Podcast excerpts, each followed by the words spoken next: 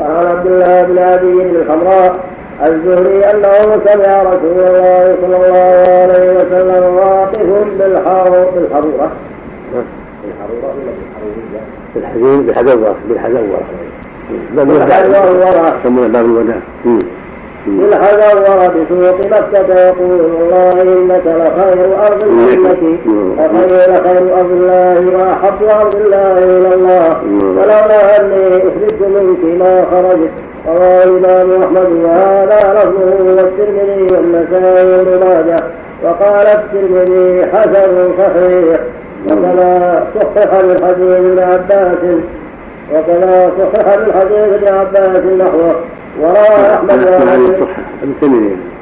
وكما صحح من حديث ابن عباس نحوه وروى أحمد وربيه نحوه وقال ابن أبي حاتم حدثنا أبي حدثنا بشر بن آدم ابن بنت أزهر السمان حدثنا بشر بن آدم عن زريق بن مسلم الأعمى الأعمى مولى بني مخزوم حدثني زياد بن أبي عياش عن يحيى حمد عن يحيى بن جابة بن هبيرة في قوله تعالى ومن دخله كان آمنا قال آمنا من النار.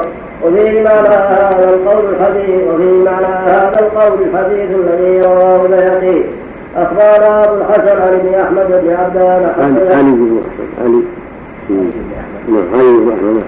حتى اخبرنا أبو الحسن علي بن أحمد بن عبد بن عبدان حدثنا أحمد بن عبيد بن عبيد حدثنا محمد بن سليمان بن حدثنا محمد بن سليمان الواسطي حدثنا سعيد بن سليمان حدثنا ابن مؤمن عن ابن محيص عن عطاء عبد الله بن عباس قال قال رسول الله صلى الله عليه وسلم من دخل البيت دخل به حسن من دخل البيت دخل في حسنة وخرج من سيئة وخرج مغفورا له. ثم قال تفرد به عبد بن المؤمل عبد الله.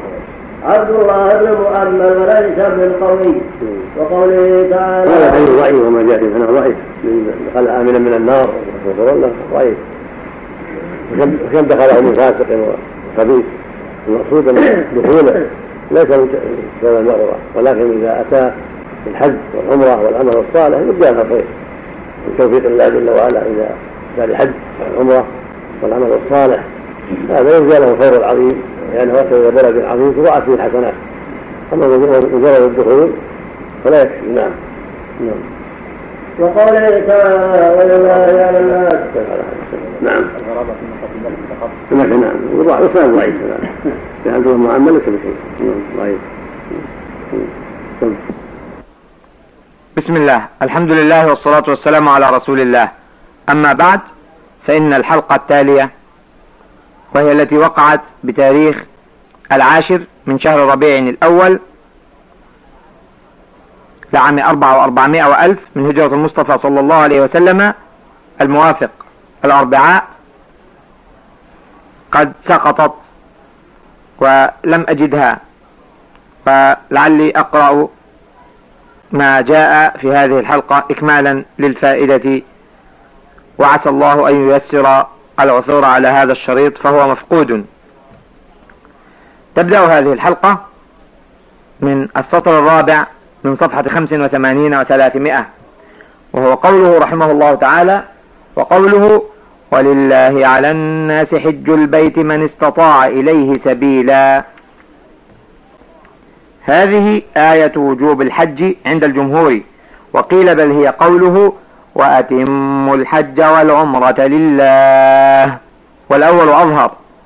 وقد وردت الأحاديث المتعددة بأنه أحد أركان الإسلام ودعائمه وقواعده وأجمع المسلمون على ذلك إجماعا ضروريا وإنما يجب على المكلف في العمر مرة واحدة بالنص والإجماع. قال الإمام أحمد رحمه الله تعالى حدثنا يزيد بن هارون حدثنا ربيع بن مسلم القرشي عن محمد بن زياد عن أبي هريرة رضي الله عنه قال خطبنا رسول الله صلى الله عليه وسلم فقال أيها الناس قد فرض عليكم الحج فحجوا. فقال رجل أكل عام يا رسول الله؟ فسكت حتى قالها ثلاثا فقال رسول الله صلى الله عليه وسلم لو قلت نعم لوجبت ولما استطعتم. ثم قال ذروني ما تركتكم فإنما هلك من كان قبلكم بكثرة سؤالهم واختلافهم على أنبيائهم. وإذا أمرتكم بشيء فأتوا منه ما استطعتم وإذا نهيتكم عن شيء فدعوه. ورواه مسلم عن زهير بن حرب عن يزيد بن هارون به نحوه. وقد روى سفيان بن حسين وسليمان بن كثير وعبد الجليل بن حميد ومحمد بن أبي حفصة عن الزهري عن أبي سنان الدؤلي واسمه يزيد بن أمية. عن ابن عباس رضي الله عنهما قال خطبنا رسول الله صلى الله عليه وسلم فقال يا أيها الناس إن الله كتب عليكم الحج. فقام الأقرع بن حابس رضي الله عنه فقال يا رسول الله أفي كل عام؟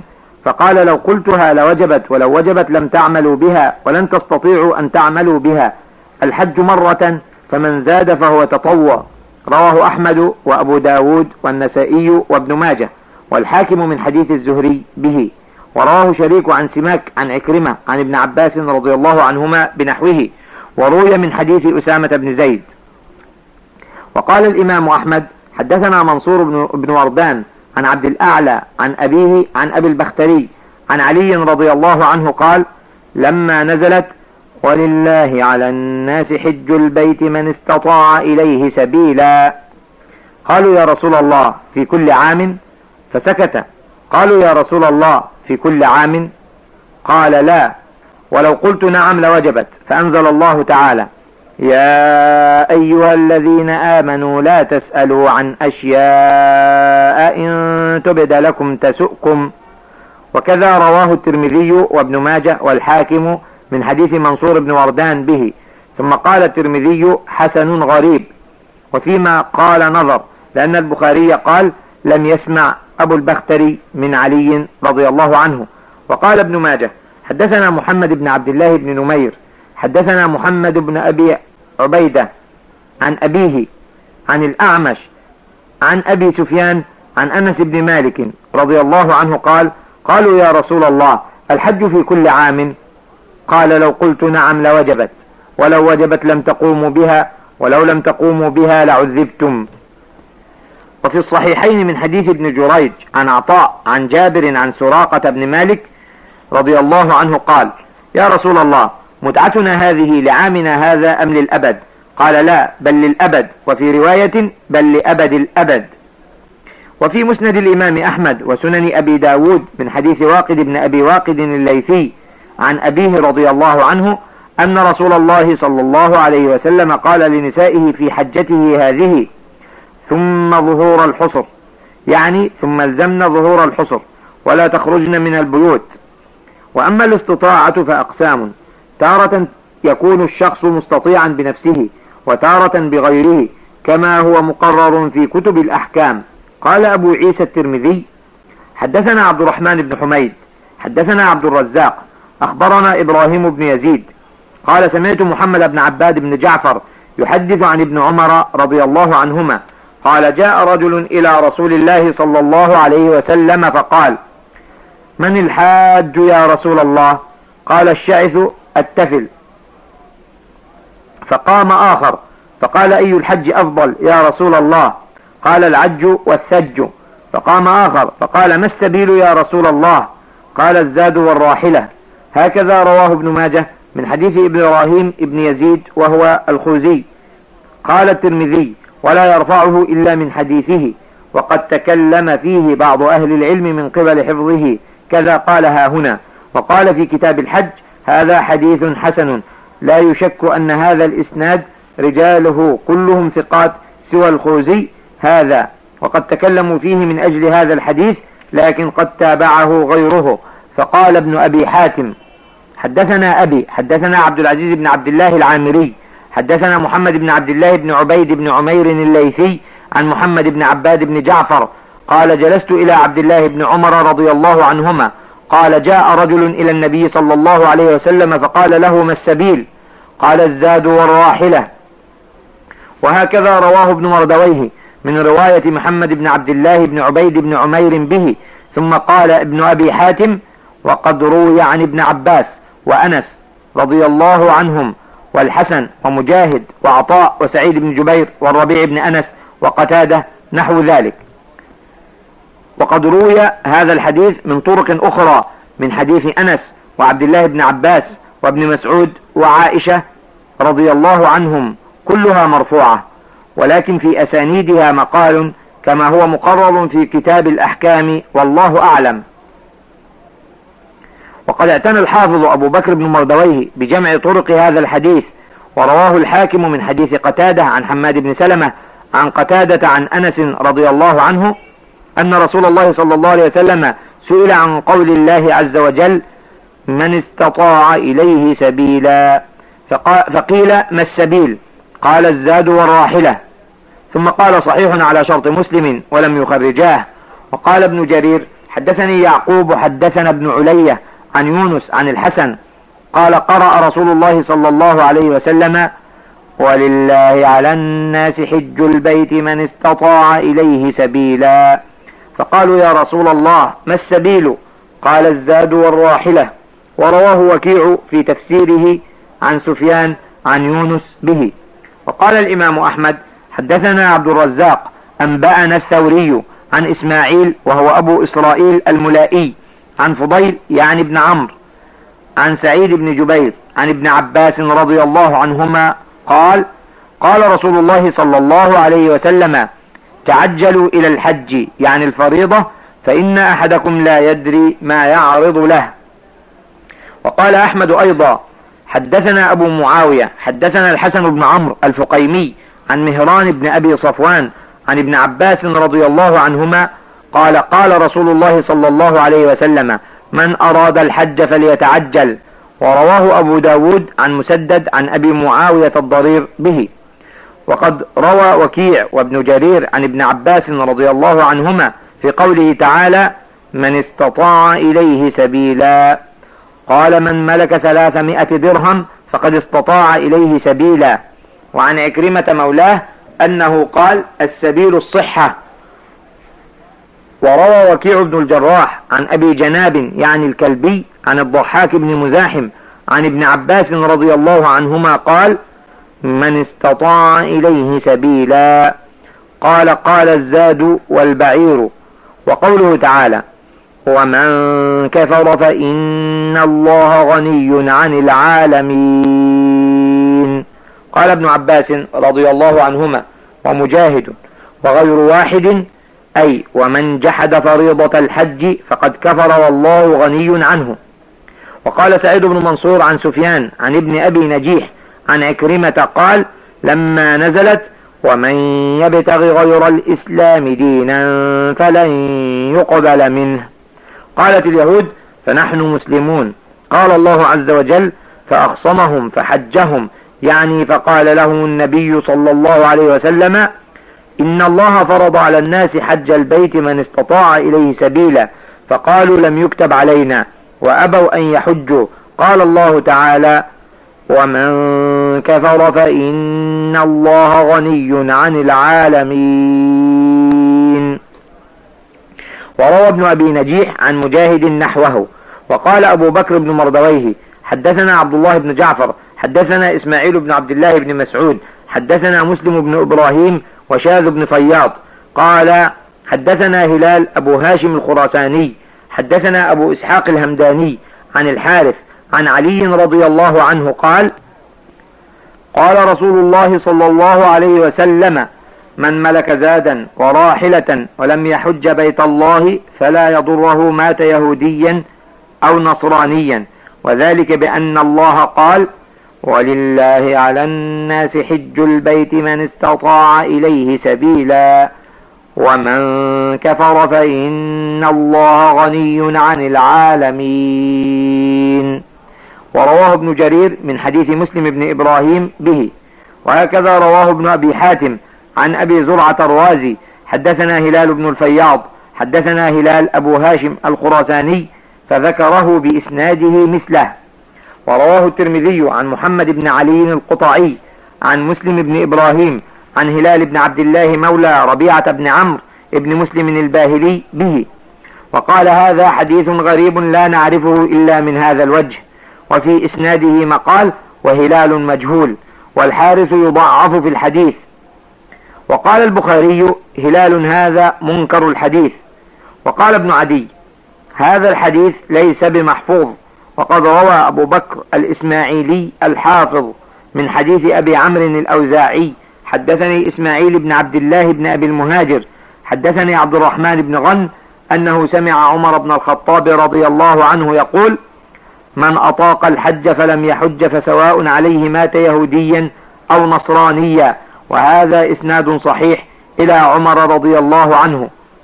وروى سعيد بن منصور في سننه عن الحسن البصري قال قال عمر بن الخطاب رضي الله عنه لقد هممت أن أبعث رجالا إلى هذه الأمصار فينظروا إلى كل من كان عنده جدة فلم يحج فيضربوا عليهم الجزية ما هم بمسلمين ما هم بمسلمين.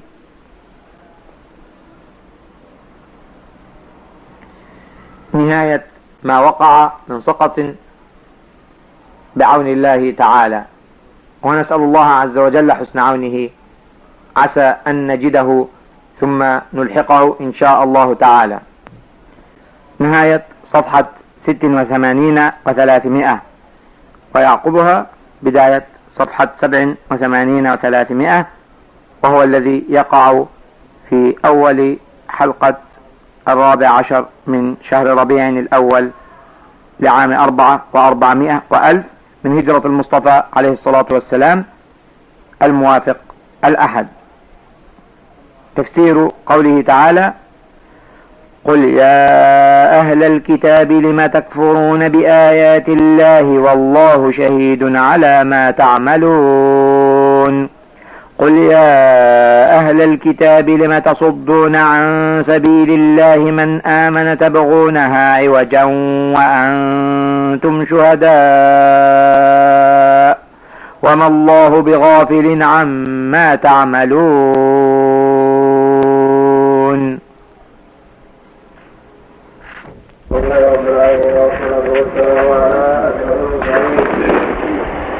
نبينا محمد وعلى آله وصحبه أجمعين. قال الإمام ابن كثير رحمه الله تعالى في تفسير قوله تعالى قل يا أهل الكتاب لم تكفرون بآيات الله والله شهيد على ما تعملون؟ لم تصدون عن سبيل الله من آمن تبغونها عوجا وأنتم شهداء وما الله بغافل عما تعملون. هذا تعنيف من الله تعالى للكفرة الكتاب على عنادهم الحق وكفرهم بآيات الله. وصدهم عن سبيل الله من أراده من أهل الإيمان. بجهد بجهدهم وطاقتهم. مع علمهم بأن ما جاء به الرسول. مع علمهم بأن ما جاء به الرسول. حق ما جاء به الحق أن ما جاء به الرسول حق من الله. وبما عندهم من العلم عن الأنبياء الأقدمين والسادة المرسلين صلوات الله وسلامه عليهم أجمعين. وبما عندهم من العلم. هذا تعنيف من الله. هذا تعنيف من الله تعالى للكفرة الكتاب على علاجهم الحق وكفرهم بآيات الله وصدهم عن سبيل الله من من أراده من أهل الإيمان بجهدهم وطاقتهم مع علمهم بأن ما جاء به الرسول حق من الله. وبما عندهم من العلم. وبما بالواو. وبما مسكها بالواو فالمقام يقتضي انهم بما علمهم بانه جاء بالحق. بما ويحتمل النص صحيح. علموا أن جاء ما جاء الحق بالآيات التي جاء بها المعجزات فبما عندهم هذا وهذا وهذا أبلغ. والله أبلغ نعم. والله أبلغ. يعني قد اليهود قد علموا أن ما جاء به الحق بالمعجزات التي ظهرت على يديه عليه الصلاة والسلام من انكار الخمر انكار القمر وإخباره بالأخبار الماضين التي جحدوها وما حصل من نزوع بين أصابعه وما حصل من بركه الطعام وقائع كثيرة. إلى غير هذا من المعجزات التي علموها وعلمها غيرهم وأنها داله على أنه رسول الله حقا. ومع ذلك عندهم أيضا من العلوم الماضية من التوراة وعلوم الأنبياء الماضيين ما يدلهم على أنه حق عليه الصلاة والسلام. نعم. ولكن مع هذا كله حمله البغي حملهم العناد التكبر حب الرياسة والطمع في الدنيا على أن جحدوا ما جاء به عليه الصلاة والسلام. نسأل الله العافية. وما بشروا به من ذكر النبي الأمي الهاشمي العربي المكي سيد ولد آدم وخاتم الأنبياء ورسول رب العالمين والسماء.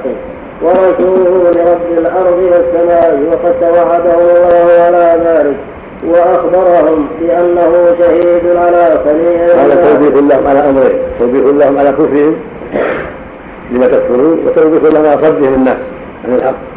نسأل الله العافية. وقد جمعوا بين الأمرين بين الظلم والصبر لا تغلى الرجل انني توصلت عن سبيل يزيد لهم عذابا فوق العذاب. عذابا على كفرهم. وعذابا اخر على صدهم عن الحق نسال الله العافيه وأخبرهم بأنه شهيد على سميع ذلك بما خالفوا ما بأيديهم عن الأنبياء. عن الأنبياء ومعاملتهم الرسول المبشر به بالتكبير المبشر به بالتكذيب والجحود والعناد فأخبر تعالى أنه ليس بغافل عما يعملون أي سيجزيهم على ذلك.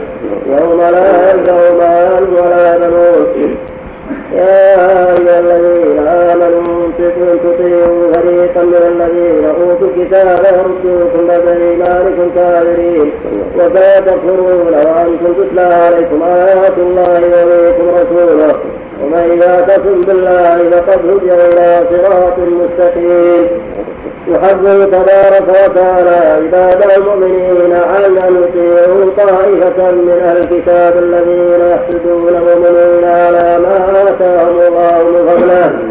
وما منحهم من ارسال رسوله كما قال تعالى ود كثير من أهل الكتاب لو يردوكم من بعد لو يردونكم من كفارا حسدا من عند انفسهم الايه وهكذا قال ها هنا إن تطيعوا فريقا من الذين أوتوا الكتاب يردوكم بعد إيمانكم كافرين ثم قال تعالى وهذا يبين لنا أن طاعة أعداء الله من أهل الكتاب واليهود والنصارى عاقبة له وخيمة وأن طاعتهم من أسباب رد الناس إلى الكفر بالله. وفريق منهم يعني من حسدتهم والمعاندين منهم وأهل الكيد والعلم منهم الذين يريدون من المسلمين الدوائر. بخلاف العامة فإن ليس عندهم بصيرة وليس عندهم العلم بما جاءت بالرسل وإنما هم أتباع لقادتهم وكبرائهم قال فريقا. يعني أن أهل الكتاب فيهم من يقصد إضلالكم ويقصد حيلكم عن الطريق ويقع الشر عليكم وهناك أناس عامة ليس لهم شيء في هذا وإنما همهم شهواتهم وأهواؤهم وغير ذلك من متاعهم العاجل فطاعة الكفرة عاقبتها وخيمة ولما كان كفرة من شأنهم العداوة للمؤمنين وبغض المؤمنين وحب الشر لهم. قال في الآية الأخرى عمم في الآية الأخرى. قل يا أيها الذين تطيعون كفروا. يردوكم على أعقابكم وتنقلبوا خاسرين. تعمم الجميع من أهل الكتاب وغيرهم. وأن طاعة الكفرة وقبول آرائهم. وما من أسباب ضلال العباد وكفر العباد ومن أسباب الخيبة والخسارة. فالواجب على المسلم الحذر من كيدهم. وإن أبدلوا النصح فالواجب الحذر. ولا يقبل منهم أبد إلا ما عرف أنه نافع وطيب وهو الواجب الحذر. نعم. ثم قال تعالى وكيف تكفرون؟ وأنتم تتلى عليكم آيات الله ويريكم رسوله يعني أن الكفر بعيد منكم وحاشاكم منه فإن آيات الله تنزل على رسوله ليلا ونهارا. وهو عليكم ويبلغها إليكم وهذا كقوله تعالى وما لكم لا تؤمنون بالله والرسول يدعوكم لتؤمنوا بربكم وقد أخذ ميثاقكم إن كنتم مؤمنين بالآية وكما جاء في الحديث ان النبي صلى الله عليه وسلم قال والمعنى انه جدير بكم الايمان أنتم اهله وحقيق بكم أن تؤمنوا لأن كتاب الله تعالى عليكم والرسول بين اظهركم يأمركم وينهاكم ويبشركم. وأنتم تشاهدوا علامات النبوه ودلائل الصدق فجدير بكم ان أن تؤمنوا. يعني فيستنكر أن تكفروا ويستحب أن تكفروا وأنتم تعرفون هذه الايات والدلائل والمعجزات الباهرات على صدقه وانه رسول الله حق عليه الصلاة والسلام. وكما جاء في الحديث أن النبي صلى الله عليه وسلم قال لأصحابه يوما اي المؤمنين اعجب إليكم إيمانا. قال الملائكة قال وكيف لا يؤمنون والوحي ينزل عليهم؟ قالوا فنحن. قال وكيف لا تؤمنون وأنا بين اظهركم قالوا فاي الناس اعجب إيمانا.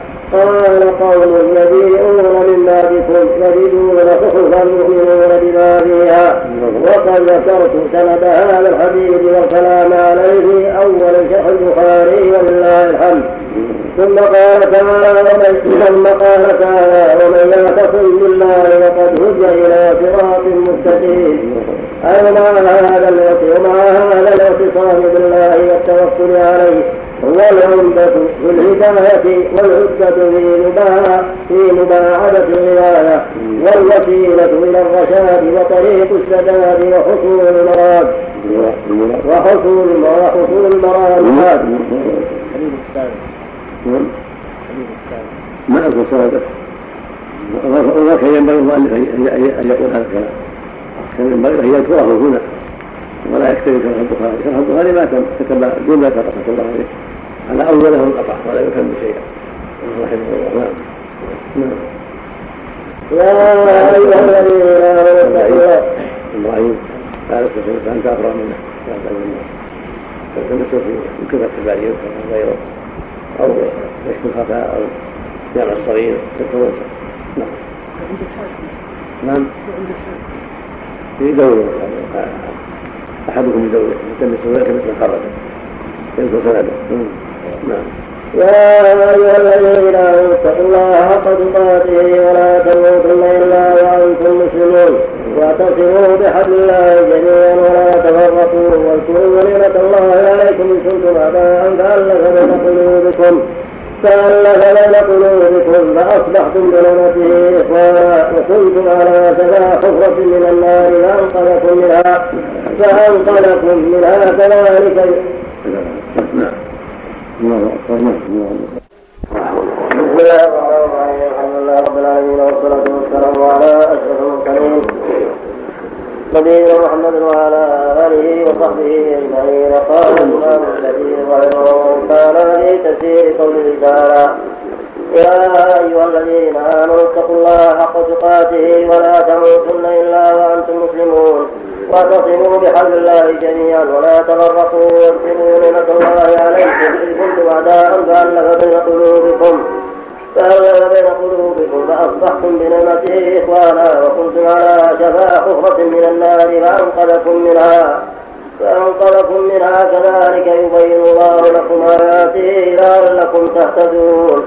قال ابن أبي حاتم حدثنا محمد بن سنان حدثنا عبد الرحمن بن سفيان وشعبة عن زبيد بن قال ابن أبي حاتم حدثنا محمد بن سنان حدثنا عبد الرحمن بن سفيان وشعبة عن زبيد اليامي. عبد الرحمن بن سفيان. نعم. نعم عندك. عبد الرحمن بن سفيان. نعم. وشعبة عن زبيد اليامي عن مرة عن عبد الله وابن مسعود اتقوا الله حق تقاته قال أن يطاع ولا يطاع وأن يذكر ولا ينسى وأن يذكر ولا يكفر. هذا إسناد صحيح موقوف. وقد تابع مرة عليه عمرو بن ميمون عن ابن مسعود. وقد رواه ابن مردوي من حديث يونس بن عبد العلاء عن ابن وهب عن سفيان الثوري.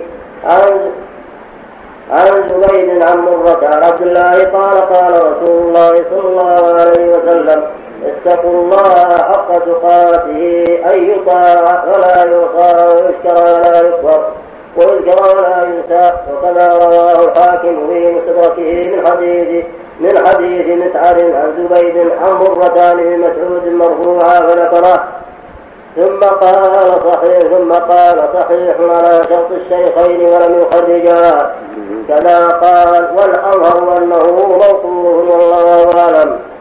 ثم قال ابن أبي حاتم وروي نحوه عن مرة الهمداني والربيع بن خديج وعمرو بن ميمون وإبراهيم النخعي وطاووس والحسن وقتاده وأبي سنان والسدي وروي عن أنس أنه قال لا يتقي العبد الله لا يتقي العبد الله حق تقاته حتى يخزن لسانه. وروي عن أنس أنه قال لا يتقي العبد الله حق تقاته حتى يخزن لسانه. وقد ذهب سعيد بن جبير وأبو العالية والربيع بن أنس وقتادة ومقاتل وروي عن أنس أنه قال لا يتقي العبد الله حق تقاته حتى يخزن لسانه. الله وما ذاك إلا لأن خطر اللسان عظيم. ولهذا روي عن انس رضي الله عنه انه قال لا يتقي العبد ربه حتى حتى تقاتل حتى يخزن لسانه. يعني حتى يحفظ لسانه ويصونه عما لا ينبغي. حتى لا يتكلم إلا بخير. وفي هذا المعنى يقول النبي صلى الله عليه وسلم من كان يؤمن بالله واليوم الآخر فليقل خيرا وليصمت. هذا يدل على وجوب حفظ اللسان. وأن من واجبات الإيمان حفظ اللسان عما لا ينبغي. والله يقول اتقوا الله وقولوا قولا سديدا. ويقول سبحانه ما يلفظ من قول إلا لديه رقيب عتيد. هذا كله يدل على أن أن الإنسان يلزمه أن يحفظ لسانه وأن يصونه عما لا ينبغي. فإن كلماته محفوظة عليه ومسؤول عنها واللسان سريع الحركة. خطير. وبهذا المعنى روي عن عمر بن عبد العزيز رحمة الله عليه أنه قال ما شيء أحق بطول السجن من اللسان. يعني يسجن عن الكلام حتى لا يتكلم إلا بخير. وهذا المعنى أيضا جاء النبي صلى الله عليه وسلم قال إن العبد لا يتكلم بكلمة من سخط الله. ما يلقي لها بالا. أو قال ما يتبين فيها يعني ما يتثبت فيها يزل بها في النار أبعد ما بين المشرق والمغرب. هذا يوجب الحذر من خطر اللسان. نعم. وقد ذهب سعيد بن جبير وابو العالية والربيع بن انس وقتادة ومقاتل بن حيان وزيد بن أسلم والسدي وغيرهم. وزيد بن أسلم والسدي وغيرهم إلى أن هذه الآية منسوخة بقوله تعالى فاتقوا الله ما استطعتم. وقال علي بن أبي طلحة عن ابن عباس في قوله اتقوا الله حق تقاته قال لم تنسخ ولكن ولكن حق تقاته أن يجاهدوا في سبيله حتى حق جهاده. ولا تأخذهم بالله لومة لائم ويقوموا بالقسط ولو على أنفسهم وآبائهم وأبنائهم. وقوله ولا تموتوا وهذا وهذا هو الصواب؟ ليس بنسخ وإنما هو إيضاح للمعنى. قوله سبحانه فاتقوا الله ما استطعتم. إيضاح لقوله اتقوا الله حق تقاته. اتقوا الله حق تقاته أن يطيع العبد ربه ما استطاع. ولا يكلف الله نفسا إلا وسعها. فاتقوا الله ما استطعتم إيضاح وتبيين. وتفسير لقوله جل وعلا حق تقاته. والنسخ لا يصار إليه إلا بعد أمرين. ثبوت متأخر من الأمرين وهو الناسخ وعدم إمكان الجمع. ولا وليس هنا واحد منهما. العلم بالمتاخر ولا عدم إمكان الجمع.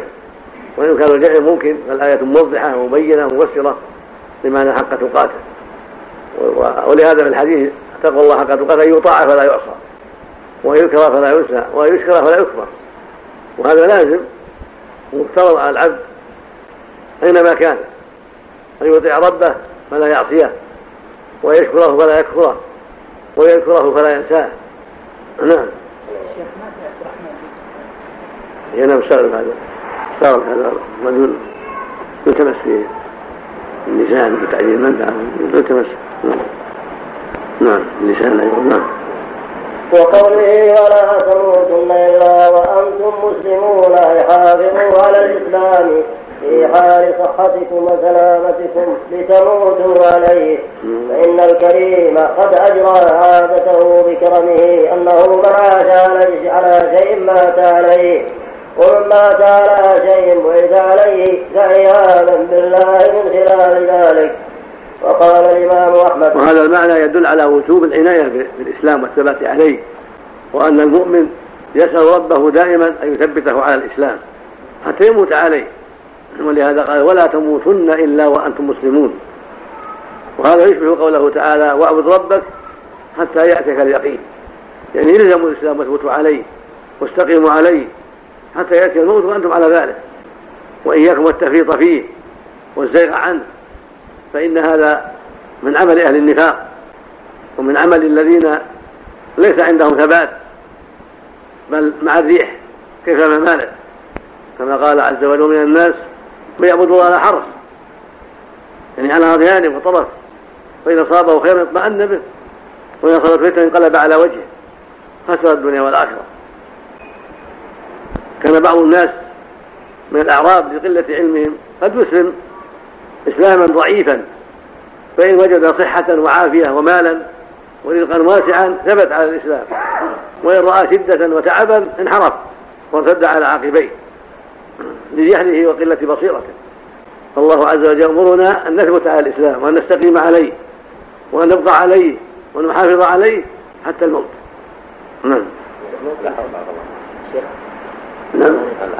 انطرف يعني ليس على تبصر وثبات نعم. يكون عبد الرحمن عن سفيان وقع محتمل. محتمل عبد الرحمن وسفيان. وثابت محتمل. عبد الرحمن المهدي يعني. وسفيان الثوري. الله أعلم. يحتاج مراجعه نسخ أخرى نعم.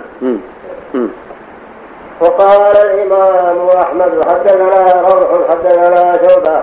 قال سمعت سليمان عن مجاهد إن الناس كانوا يطوفون بالبيت وإن ابن عباس جالس معه محجن فقال قال رسول الله صلى الله عليه وسلم يا أيها الذين آمنوا اتقوا الله حق ولا تموتن إلا وأنتم مسلمون. ولو أن قطرة من الزقوم قطرت في دار الدنيا لأفسدت على أهل الدنيا معايشهم. فكيف بمن ليس له طعام إلا من الزقوم؟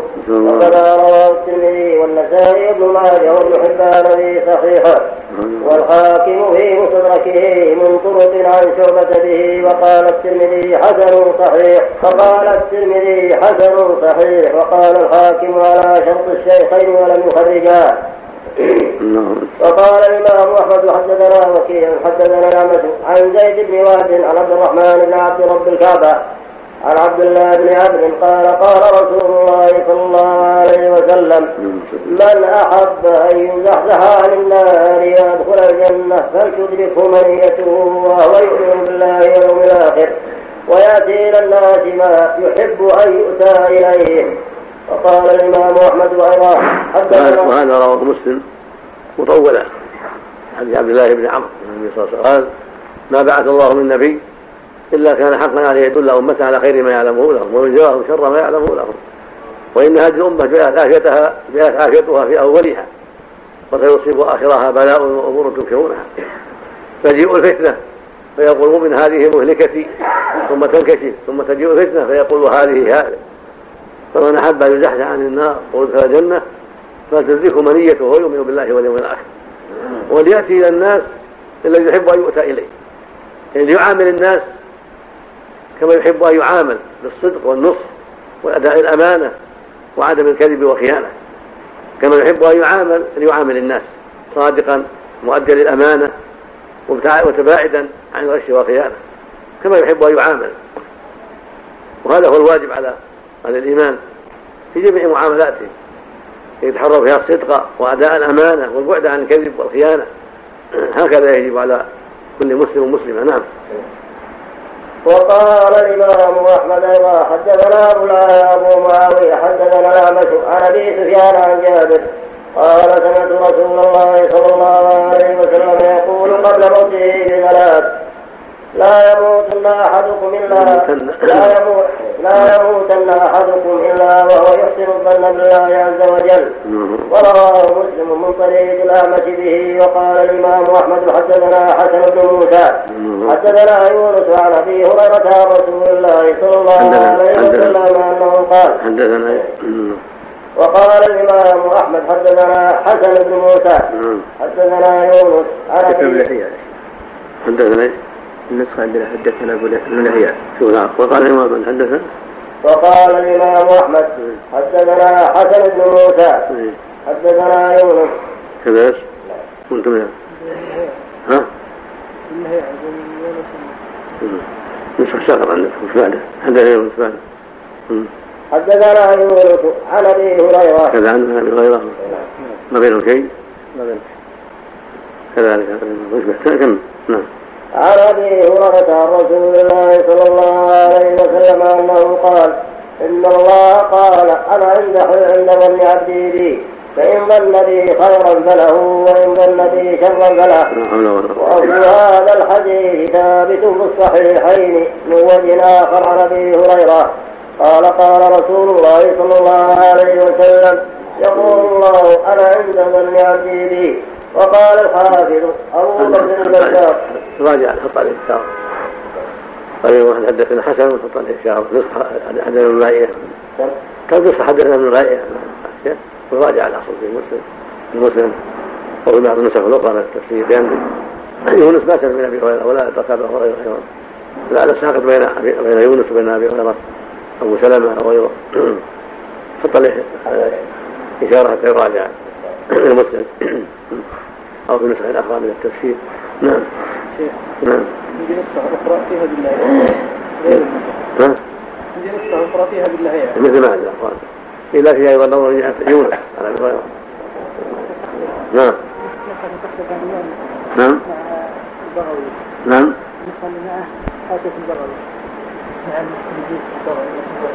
إيه، أنتم معكم مفردة؟ معكم مفردة؟ يراجع ولا تراجع توجد نسخة خطية في المكتبة ويراجع مسلم أيضا. نفس مسلم. مسلم أبي هريرة. نعم. وترتيب الساعات كذلك نعم. وقال الحافظ أبو بكر البزار حدثنا محمد بن عبد الملك القرشي. حدثنا جعفر بن سليمان عن ثابت وأحسبه عن أنس. هذا قال هذا الذي تقدم عند عبد الرحمن بن سفيان. حط عليه إشارة عبد الرحمن بن سفيان. وشعبة. تقدم. وقال الحافظ أبو بكر البزار حدثنا محمد بن عبد الملك. حدثنا محمد بن عبد الملك القرشي. حدثنا جعفر بن سليمان عن ثابت وأحسبه عن أنس. قال كان رجل من الأنصار مريضا فجاءه النبي صلى الله عليه وسلم يعوده. فوافقه في السوق فسلم عليه فقال له كيف أنت يا فلان؟ قال بخير يا رسول الله أرجو الله وأخاف ذنوبي. وقال رسول الله صلى الله عليه وسلم لا يجتمعان في قلب عبد في هذا الموطن إلا أعطاه الله ما يرجو إلا أعطاه الله ما يرجو وآمنه بعلم ما يخاف. ثم قال ثم قال لا نعلم رواه عن ثابت غير جعفر بن سليمان. وهكذا رواه الترمذي والنسائي وابن من حديثه. ثم قال الترمذي غريب وكذا رواه بعضهم عن ثابت مرسلا فأما الحديث الذي رواه وهذا يبين لنا أن اجتماع الرجاء مع الخوف من أسباب العافية والنجاة. اجتماع الخوف والرجاء في قلب المؤمن ولا سيما عند الموت. هو حري بأن يغفر له ذنبه ويعطى ما رجا ويؤمن مما يخاف. وهكذا ينبغي المؤمن يكون بين الخوف والرجاء. يرجو ربه ويخاف ذنبه. فهو حريص على أسباب السعادة حريص على أسباب الغفران. من التوبة والعمل الصالح والاستغفار وكثرة الذكر. نعم. فأما الحديث الذي رواه الإمام أحمد حدثنا محمد بن جعفر حدثنا شبة عن أبي بشر عن يوسف بن ماهك الحكيم بن حزام قال بايعت رسول الله صلى الله عليه وسلم ألا أو أخر ألا أخر إلا قائما ورواه النسائي في سننه. عن إسماعيل بن مسعود عن خالد بن الحارث عن شعبة به وترجم عليه وقال باب كيف يخر بالسجود؟ ثم ساقه مثله فقيل, فقيل معناه ألا أموت إلا مسلما. وقيل معناه ألا أقتل إلا مقبلا غير مدبر وهو يرجع إلى الأول. وقوله تعالى واعتصموا بحبل الله جميعا ولا تفرقوا. ما ذكره النسائي؟ اقرب هو أنه يخر. إلى السجود عن قيام لا النبي أن يصلي قائما مهما استطاع. لا يصلي قائما بل يصلي قائما مهما استطاع. فإذا رفع عنه الركوع والسواء خر عن قيام أو معنى أنه يعتدل بعد الركوع ولا يخر إلا بعد بعد اعتداله وانتصابه. لا ينكر الصلاة ولا يعجل فيها. أما ما يتعلق بمتع الإسلام أن يفسر هذا اللفظ. وإنما قول ما قاله النسائي. وبايع النبي أن لا يخر إلا عن قيام. يوسف معك نعم. يستدل الحديث هذا على الإنسان إذا قرأ في غير الصلاة ومر بآية السجود يقف ثم يخر ساجد محل نظر محل نظر ليس بصريح هذا. ولم يحفظ عن النبي صلى الله عليه وسلم كان يقوم كان يقرأ القرآن مع أصحابه فيسجد ويسجدون معه ولم يذكر أنه كان يقوم عليه الصلاة والسلام. يروى عن عائشة كانت تقوم. ولا أعلم حال سند عنها رضي الله عنها نعم. يوسف بن ماهر أو ابن إيش؟ ابن إيه. بضم الموحدة وسكون الهاء بعدها زاد. الفارق المكي ثقة من الثالثة. مات سنة 600 وقيل قبل ذلك. يا جماعة. ما ضبطناها إيش؟ حاشية نعم. قاموس موجود نعم. نعم. نعم. نعم. بسم الله الرحمن الرحيم.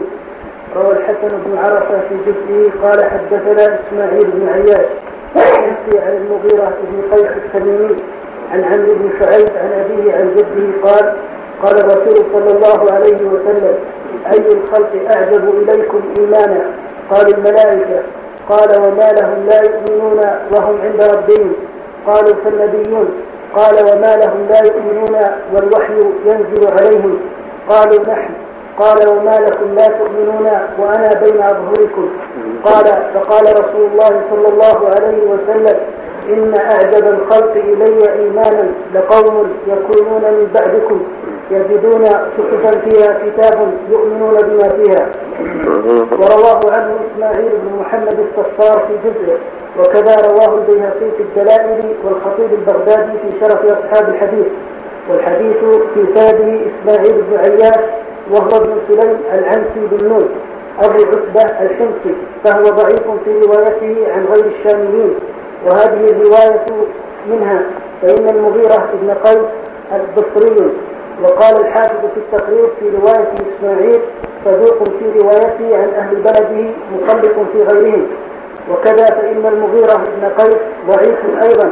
قال ابن أبي حاتم في الجرح والتعديل بصري روى عن عمرو بن شعيب وروى عنه أبو عامر بن أبو عامر عبد الملك بن عمرو العقدي سمعت أبي يقول ذلك ويقول هو منكر الحديث. قال الحافظ في اللسان وذكره ابن حبان في الثقات. ورواه البيهقي في الدلائل أيضا من طريق مالك بن مغول عن طلحة عن أبي صالح مرفوعا وقال هذا مرسل. ووصله أبو نعيم في أخبار أصبهان من طريق خالد خالد بن يزيد العمري. حدثنا الثوري عن مالك بن مغول عن طلحة بن مخرج عن أبي صالح عن أبي هريرة مرفوعا وهو ضعيف أيضا فإن فيه خالد بن يزيد العمري. قال الحافظ في اللسان خالد بن يزيد أبو الهيثم العمري المكي. عن ابن أبي ذئب والثوري كذبه أبو حاتم ويحيى. قال ابن حبان يروي الموضوعات ومن موضوعاته ما رواه عن ابن عمر رضي الله عنه رفعه من أدخل بيته حبشيا أو حبشية أدخل الله ببيته بركة قال الحافظ في اللسان فهذا من وضع خالد يعني من يعني من كذب خالد الحديث مكذوب موضوع. نعم نعم. والحديث أخرجه الحاكم في المستدرك وعنه أخرجه الهروي في ذم الكلام. قال الحاكم أخبرنا أبو عبيد الله محمد بن عبد الله الزاهد حدثنا أحمد بن مهدي بن رشد حدثنا أبو عامر العقدي حدثنا محمد بن أبي حميد عن زيد بن أسلم عن أبيه عن عمر بن الخطاب رضي الله عنه مرفوعا بلفظ أتدرون أي أهل الإيمان أفضل إيمانا؟ قالوا يا رسول الله الملائكة. قال هم كذلك ويحق لهم ذلك. وما يمنعهم وقد أنزلهم الله المنزلة التي أنزلهم بها بل غيرهم.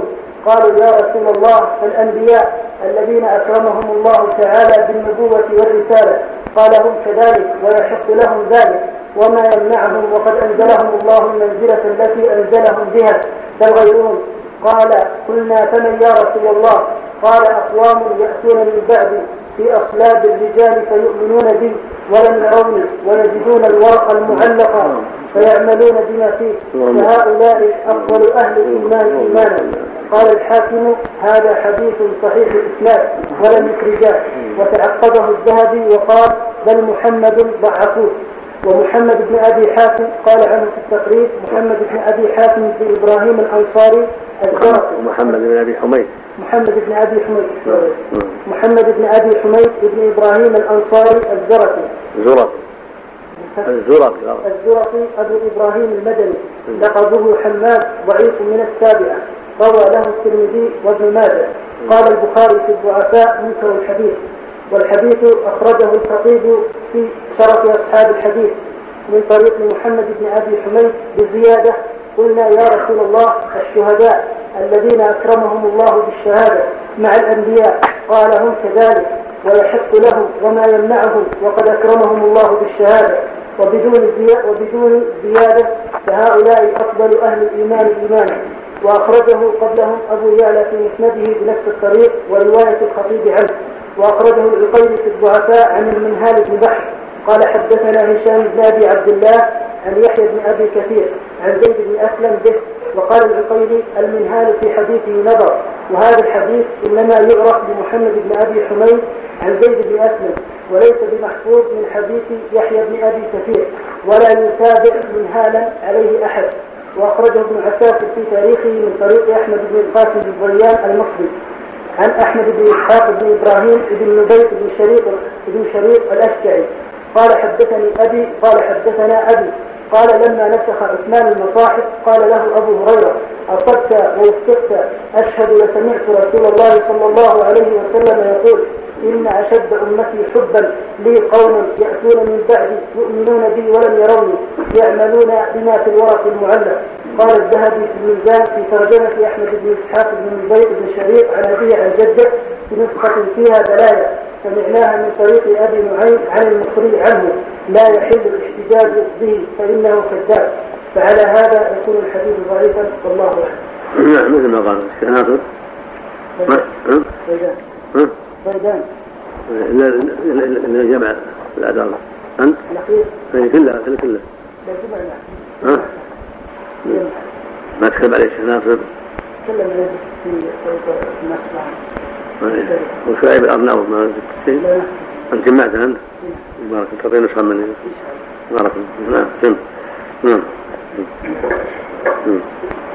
له المعنى أيضا في نظر وإن كان عجيب جدا لكن الصحابة أفضل الناس وهم خير الأمة وقد آمنوا عن مشاهدة للنبي صلى الله عليه وسلم. لكن إذا جاء بلفظ العجب له وجه. أما أنهم أقوى إيمانا أو أشد حبا فلا. الصحابة أقوى إيمانا وأشد حبا. ولكن إذا جاء بلفظ العجب هذا قد يتوجه لأن الذي يؤمن بالشيء عن غيب غير يؤمن عن شهادة. نعم. اللهم نعم. يستدلون على صحة الوجادة الحديث هذا. هذا نعم لكن لو لو صح لكن أدلة الوجادة غير هذا أكثر. نعم.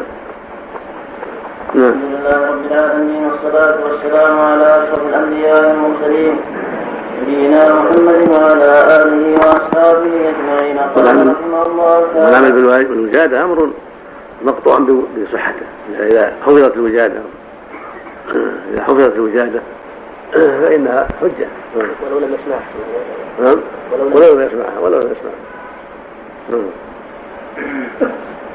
الله كل كتب اليوم مجادة بالنسبة إلى الأمة. نعم. كل كتب الحديث اليوم مجادة بالنسبة إلى الأمة. نعم. نعم. نعم. بسم الله الرحمن الرحيم. الحمد لله رب العالمين والصلاة والسلام على أشرف المرسلين. نبينا محمد وعلى آله وصحبه أجمعين. قال الإمام ابن كثير رحمه الله تعالى في تفسير قوله تعالى واعتصموا بحبل الله جميعا ولا تفرقوا قيل بحبل الله أي بعهد الله. كما قال في الآية بعدها ضربت عليهم الذلة وإنما تصفوا إلا بحبل من الله وحبل من الناس أي بعهد وذمة. وقيل بحبل من الله. يعني القرآن كما في حديث الحارث الأعور وقيل. وقيل بحبل من الله يعني القرآن. كما في حديث الحارث الأعور عن علي مرفوعا في صفة القرآن وحبل الله المتين وصراطه المستقيم. وقد ورد في ذلك حديث خاص بهذا المعنى وقال الإمام الحافظ أبو جعفر الطبري حدثنا سعيد بن يحيى الأموي حدثنا سعيد بن يحيى الأموي حدثنا أسباط بن محمد عن عبد الملك بن سليمان العزرمي عن عطية عن أبي سعيد قال قال رسول الله العرزاني مثل بالراء قبل الزاي نعم. قبل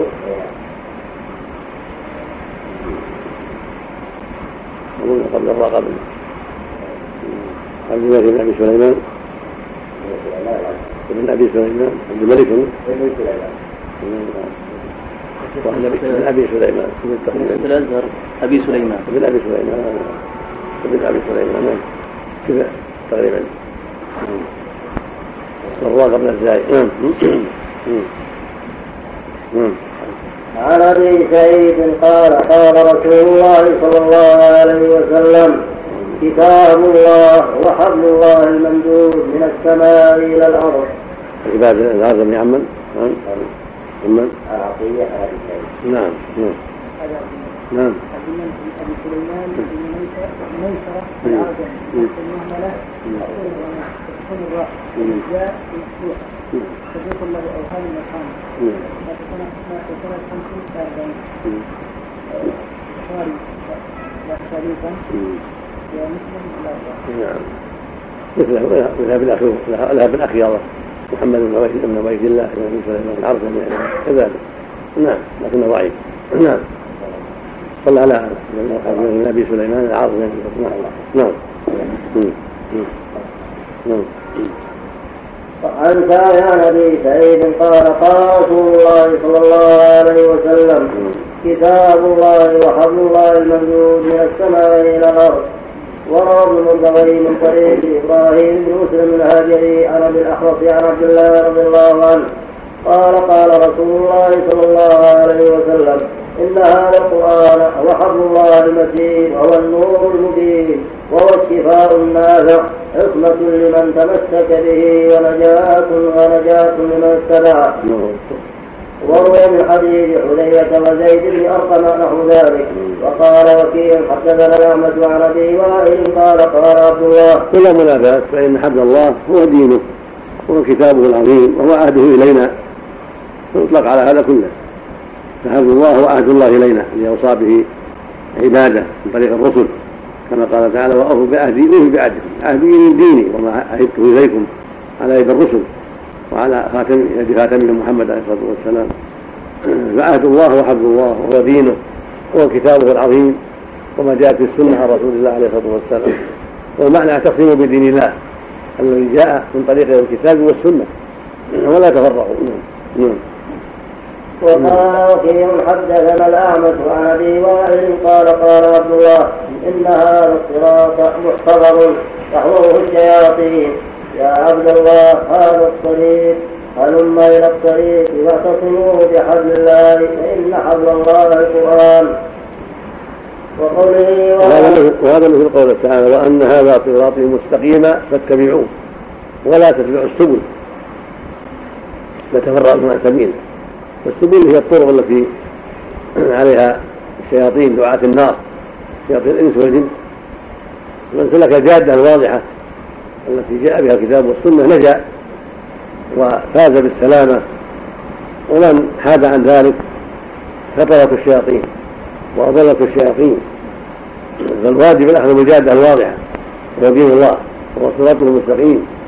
وما دل عليه كتاب الله وسنة الرسول عليه الصلاة والسلام. وهو بالاختصار اتباع أوامر الله وترك نواهي الله. والوقوف عند حدود الله.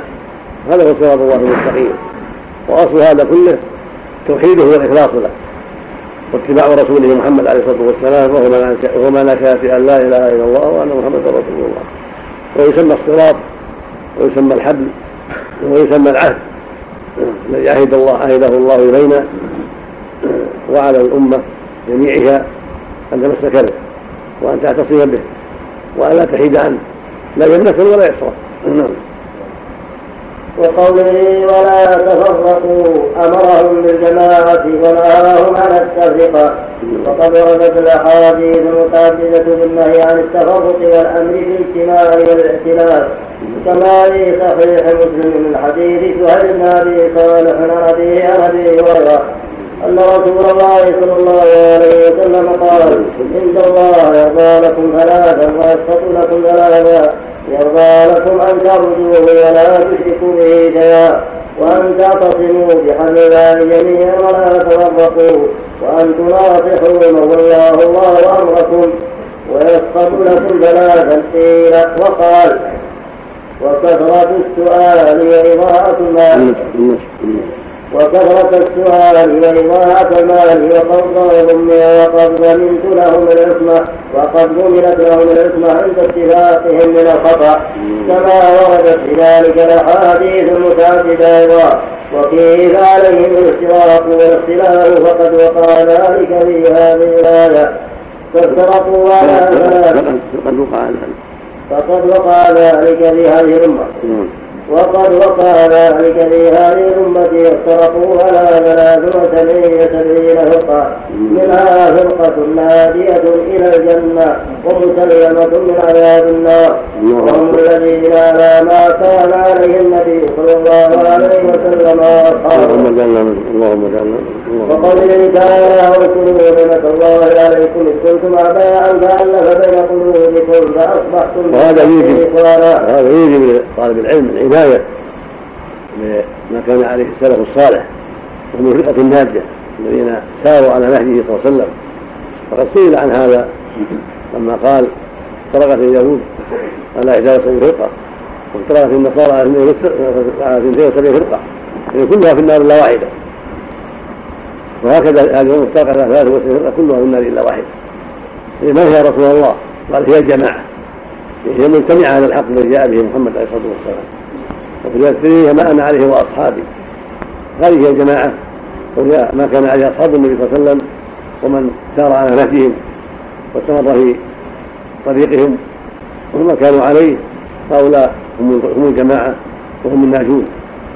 وقد تخلف عنهم فرق كثيرة فاستحقوا الوعيد الشديد بالنار على حسب أحوالهم واختلافهم وما وقعوا فيه من الباطل. ولا حول ولا قوة إلا بالله. نعم. وقوله تعالى واذكروا نعمة الله عليكم إذ كنتم أعداء فألف بين قلوبكم فأصبحتم بنعمته إخوانا إلى آخر الآية. وهذا السياق في شأن الأوس والخزرج فإنه قد كان بينهم حروب كثيرة في الجاهلية وعداوات شديدة وغائب وإحن ودخول قال بها قتالهم